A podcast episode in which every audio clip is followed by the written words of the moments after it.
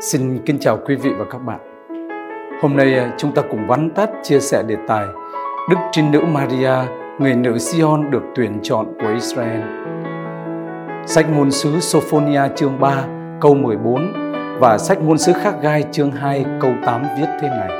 Reo vui lên, hỡi thiếu nữ Sion, họ vang dậy đi nào nhà Israel hỡi, hỡi thiếu nữ Jerusalem, hãy nước lòng phấn khởi vì đấng muôn dân mong đợi đang đến và nhà Chúa sẽ ngập tràn ánh vinh quang.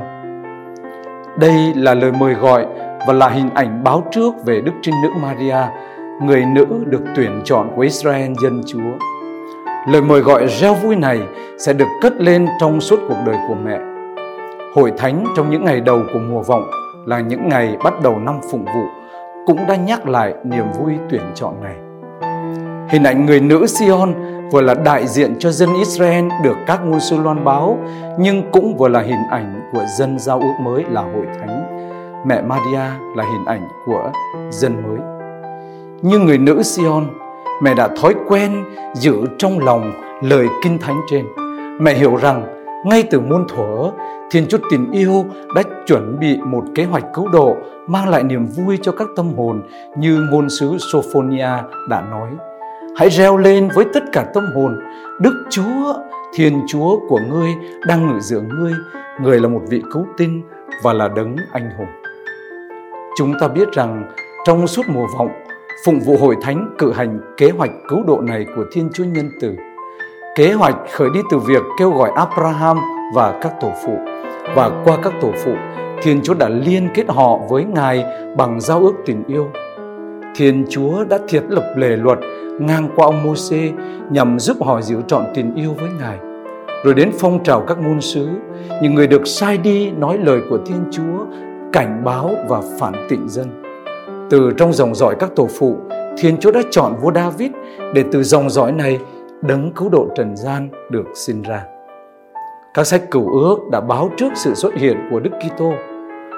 Thật vậy, hiến chế tín lý Lumen Gentium, ánh sáng muôn dân số 55 nói, Thánh Kinh Cửu Ước, Tân Ước và Thánh Truyền đã trình bày ngày một sáng tỏ hơn hình ảnh mẹ đấng cứu thế trong nhiệm cuộc cứu rỗi và đưa vai trò ấy ra cho chúng ta chiêm ngắm. Như thế, mẹ đấng cứu thế cũng là đấng mà giáo hội tuyên xưng như là niềm vui của Israel và là nữ tử cao quý của Sion.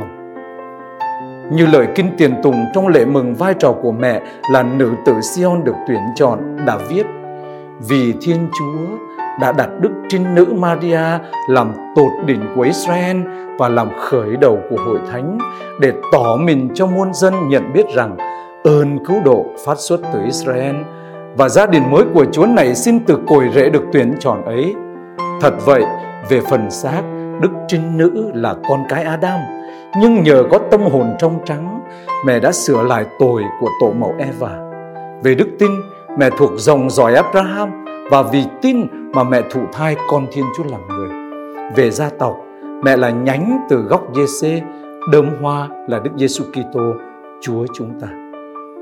Bên cạnh đó, trong sự vâng phục chân thành với lề luật và toàn tâm tuân phục thánh ý Thiên Chúa, mẹ người nữ tử Sion được tuyển chọn từ giữa dòng dõi đặc tuyển Israel đã được công đồng Vaticano thứ hai nói tới là đứng trội vượt hơn hết những người khiêm hạ và khó nghèo của Chúa.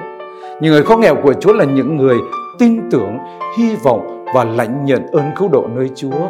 Và vì thế, sau đêm dài mong đợi lời hứa được thực hiện, trong mẹ người thiếu nữ cao sang của Sion, thời gian đã nên trọn và nhiệm cuộc mới được thiết lập.